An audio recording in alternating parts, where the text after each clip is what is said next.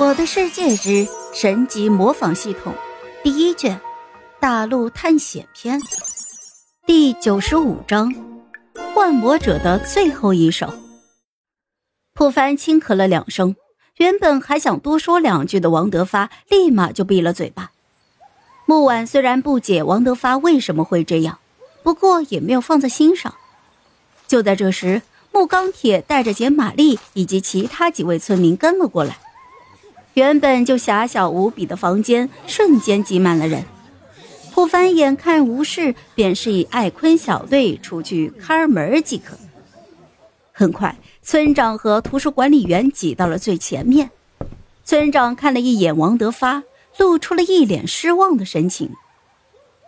哎，小王啊，刚才发生的事情我们都听见了，没想到你如此贪生怕死，你为了苟活居然就这样放走了幻魔使，你也没有想过你以后如何在村子里立足啊！啊，村长，你别站着说话不腰疼好不好？幻魔者挟持的又不是你，你肯定觉得无所谓了。王德发刚被普凡压下去的气焰又再次燃烧了起来。住嘴吧你！今天贪生怕死之事，我一定会记录在册，到时候让村庄的后人好好瞧瞧。你这个怕死鬼！我之前帮助村庄寻找海域的时候，你们怎么不说我贪生怕死？我父亲寻找畜牧区被僵尸杀死的时候，你们怎么不登记在册？好了，现在普凡救了你们，你们到头来居然怪罪在我身上，你们敢说这幻魔者挟持你们？你哪个敢说自己不怕死，会为了村子牺牲？啊，说话呀！王德发最后一句话歇斯底里地说了出来。木婉刚想说话，却被自己的父母给拉住了。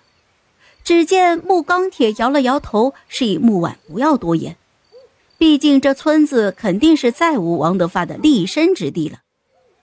不过木钢铁很快就看向了普凡，现在普凡是村庄的救星，或许他的一句话就可以救下王德发。而木婉随着自己父亲的目光看到了正在看戏的普凡，他挤过人群就来到了普凡的身边，拉了拉对方的衣角就说道：凡哥，你能不能救救王德发呀？虽然我不喜欢他，但他也不能被村长他们这样说啊。普凡虽然很想拒绝，不过因为自己的一句话可以救下王德发，普凡当然也是很乐意的。